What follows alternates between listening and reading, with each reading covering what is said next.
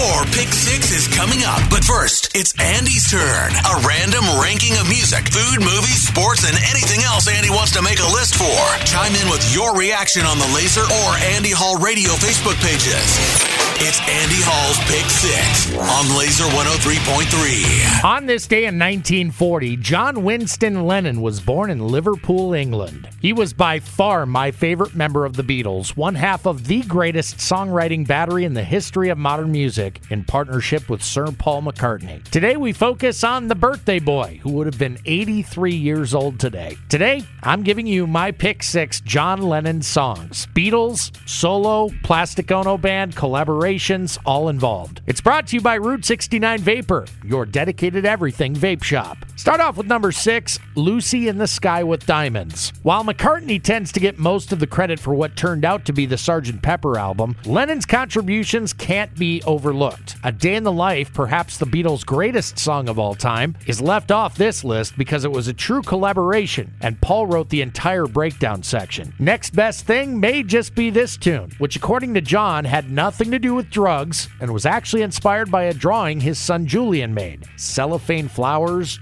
newspaper taxis, waiting to take you away? Color me skeptical. Great tune, though. In at number five, Working Class Hero. This one from the Plastic Ono Band LP feels inspired by the writings of Bob Dylan, truth be told. A biting commentary on life for the middle class. Love the vibe of this one, especially in comparison to the rest of the album. Incredible lyrics with a lot of emotion. Coming in at number four, Revolution. The single plugged in version is far superior to the white album track, capturing the chaos and proto punk anarchy which pairs perfectly with the lyrics. One of his most inspiring and influential songs in terms of future rock bands' desire to dip their toes into social issues and world events. If you've never heard Revolution Man by Union Underground, for example, take a listen to that and you'll get what I mean. Ranking number three, Imagine. Time for a truth bomb. I honestly cannot stand this song. Never been a fan, never will from a personal standpoint. And part of that is the butchering many have done in covering the tune. But if I'm ranking Lennon's best songs,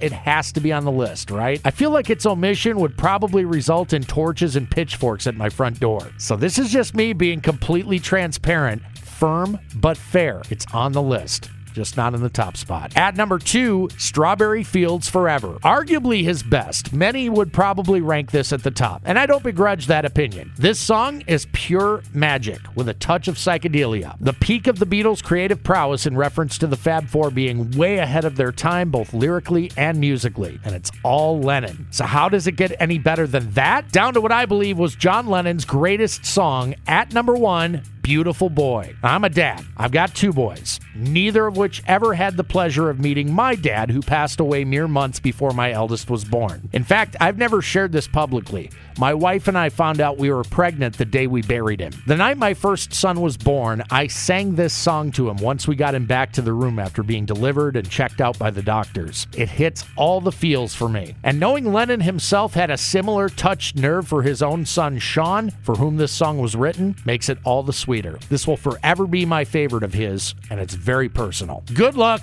ranking John Lennon's songs. That is my challenge to you. Please share with me. I'd love to see your list. That was Andy Hall's Pick Six. Looking for your thoughts and opinions on the Laser or Andy Hall Radio Facebook pages. Stay tuned. Your Pick Six is coming at the top of the hour on Laser 103.3.